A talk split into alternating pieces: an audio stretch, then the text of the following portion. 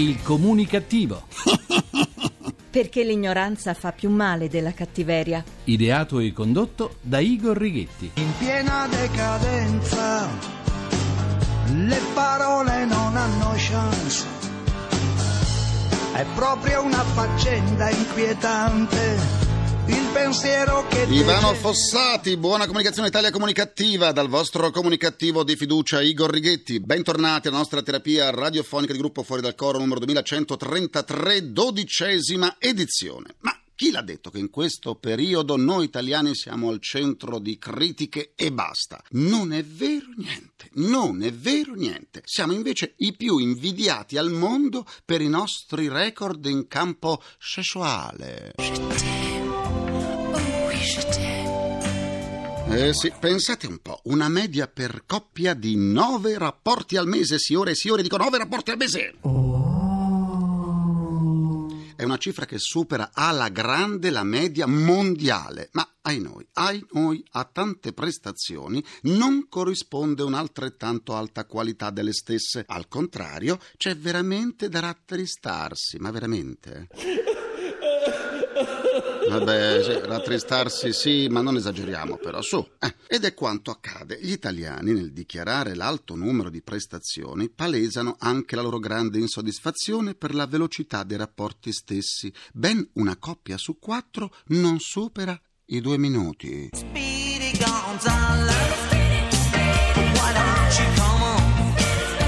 Speedy Gonzales. È questa la fotografia di un'indagine promossa dalla Società Italiana di Urologia e dall'Associazione Ginecologi Ospedalieri Italiani. Secondo la ricerca, nonostante i 108 rapporti l'anno, il 70% degli italiani a letto è insoddisfatto delle proprie prestazioni. Ed è per questa insoddisfazione che 800.000 coppie sono a rischio di infedeltà e rottura, perché non basta la quantità, è necessaria anche la qualità del rapporto. Eh, Che confusione sarà perché ti amo, è un'emozione cresce piano piano, stringimi cresce forte. piano piano. Secondo il segretario generale della Società di Urologia, il disturbo sessuale maschile più comune è l'eiaculazione precoce, che comporta molta frustrazione in entrambi i partner che reagiscono in modo diverso. Lui perde l'autostima e lei con rabbia e aggressività. Da qui le tensioni che possono portare alla crisi della coppia. Fatti i debiti conti, il sesso per 4 milioni di coppie non dura più di due minuti, ma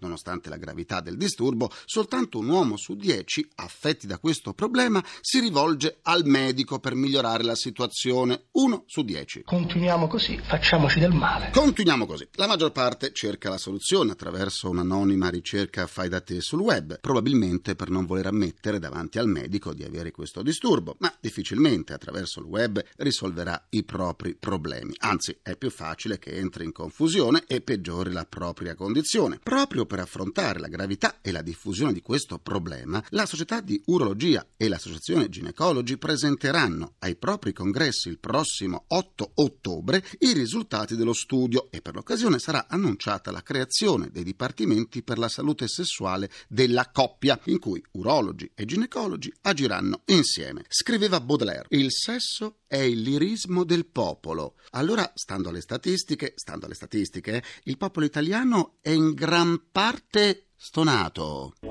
Ti odio e ti amo. È una farfalla che muore sbattendo le ali. L'amore che a letto si fa. Chiede ora la linea al mio avatar Igor per il suo grrrr. E sentite quante grrrr. GRC, giornale radio comunicativo. La società britannica che gestisce i parcheggi nelle città di Leeds e Manchester già da qualche giorno ha deciso di lanciare l'iniziativa Pazzi per le castagne, grazie alla quale per pagare il parcheggio gli automobilisti stanno utilizzando castagne invece di monete. Sarà per questo che per un ladro sorpreso a forzare alcuni parcometri sia stato usato il termine preso in castagna? Sarà per questo.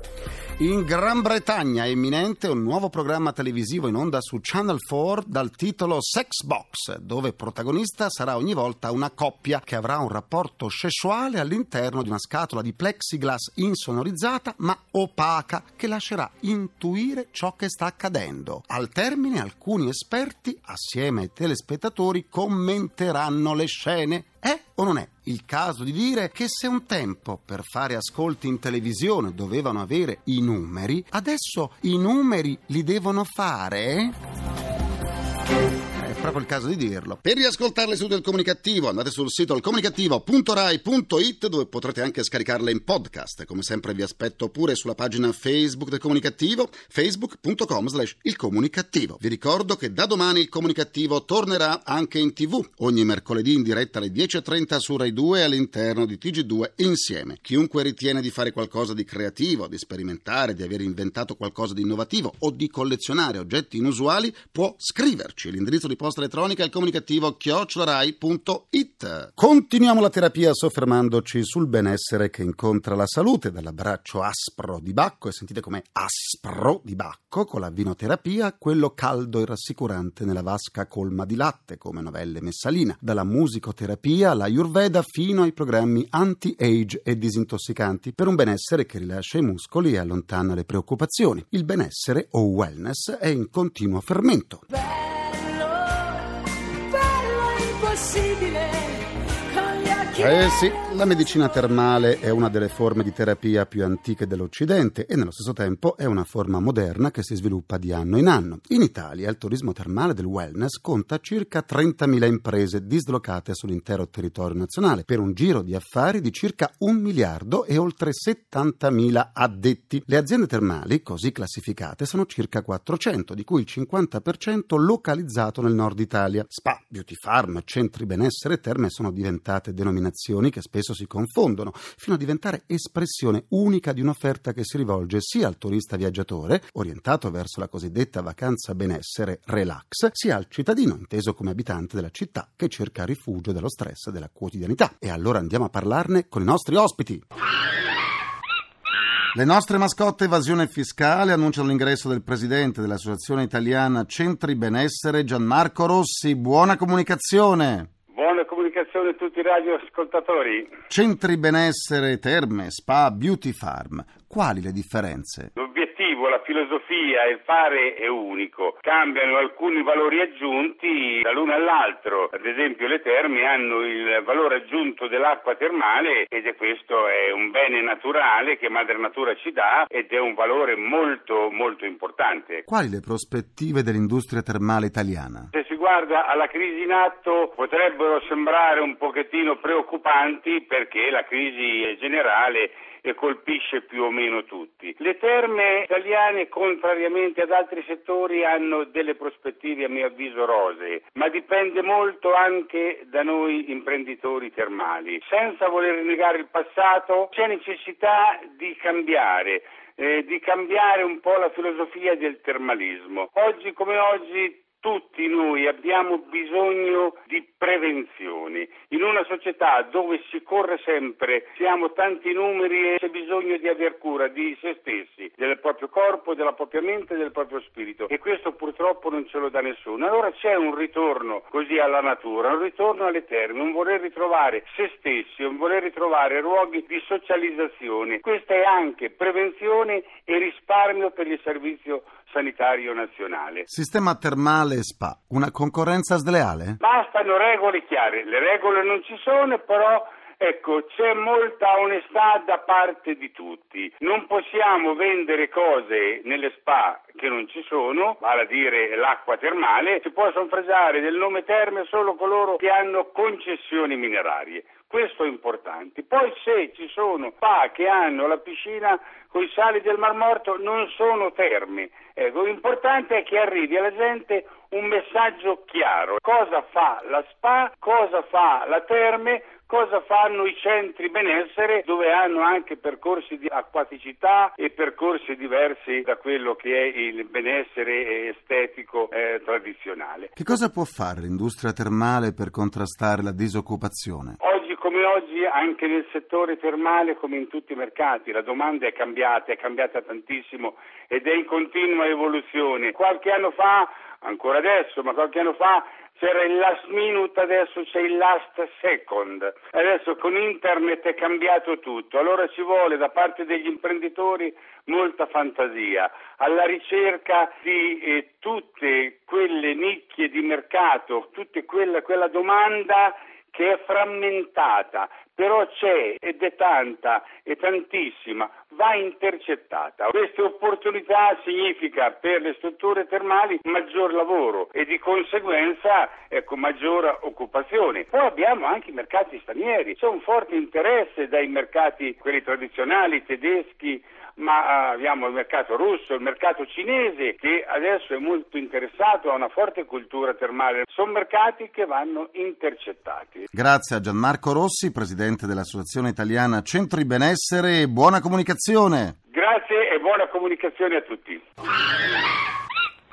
Do la buona comunicazione all'amministratore di una grande holding che si occupa di turismo, Riccardo Tassi. Buona comunicazione. Le prime testimonianze dell'uso delle acque di Stigliano risalgono agli Etruschi. Da allora come sono cambiate le acque? Le terme di Stigliano si trovano in una delle più suggestive cornici dell'entroterra laziale, nel comune di Canale Monterano, a pochi chilometri da Roma. E dopo tanti secoli di storia le caratteristiche chimico-fisiche delle acque non sono cambiate. Le terme sono state scoperte dagli Etruschi ed erano venerate come sacre. Fu poi dei romani l'originalità nell'associare in un unico complesso i bagni per la pulizia, le attività di esercizio del corpo e il piacere intellettuale. Poi con l'età imperiale il bagno diventa una pratica quotidiana e pubblica, la cura del corpo esce dall'ambito privato, perde la sua originaria funzione igienica per diventare una pratica estetica e un'occasione di incontro e comunicazione con gli altri. L'acqua come fonte di ogni benessere? Partiamo dall'assunto che l'acqua non è solo un cristallo liquido, chimicamente sempre uguale, ma sfruttando alcune così, definizioni di chimici possiamo dire che l'acqua è in grado di modificare la sua struttura da liquido fino a vapore ed è soggetta a 64 mutamenti di proprietà, comportandosi molto diversamente a seconda della temperatura. È capace di caricarsi di energia, di memorizzarla, di trattenerla, restituirla, riportando equilibrio sul piano spirituale e fisico. Le terme sono in grado, così come sono strutturate, di rispondere alle richieste di un pubblico sempre più esigente? Gruppo Le Fonti sta investendo nel settore termale, ha registrato il marchio Benessere Italiano, volendo promuovere un termalismo moderno, cioè una reinterpretazione del concetto classico di termalismo, che vede l'unione tra l'antica formula termale, l'acqua, con l'espressione più all'avanguardia del benessere. Questa forma di termalismo risponde perfettamente alle esigenze del cliente moderno, esaltando il biobenessere, la cura del corpo, attraverso l'utilizzo di prodotti completamente naturali provenienti dal territorio. Eh, questo nasce dalla combinazione di antichi trattamenti con nuove e moderne tecniche, che ne aumentano i benefici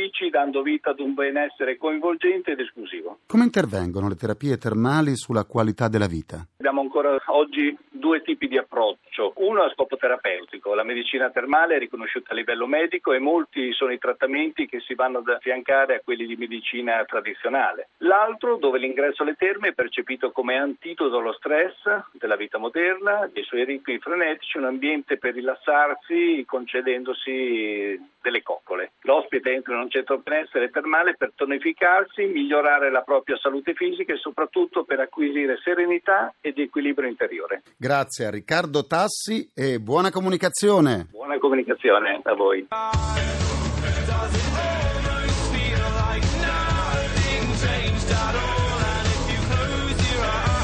Concludo anche questa seduta con il mio consueto pensiero comunicativo.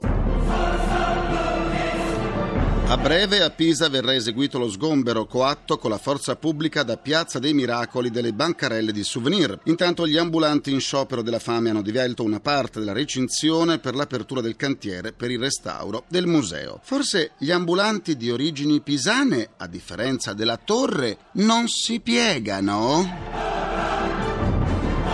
Eh, forse. Ringrazio i miei implacabili complici, Vittorio Lapio Altrighetti Carapagliaio, ringraziamento a Francesco Arcuri. Alla console, alla console, alla console. Alla console tra gli immancabili. Folletti!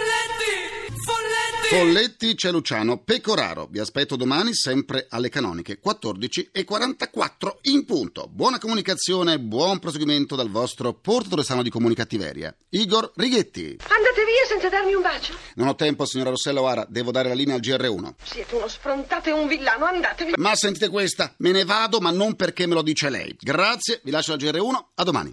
Il comunicativo. Perché l'ignoranza fa più male della cattiveria. Ideato e condotto da Igor Righetti.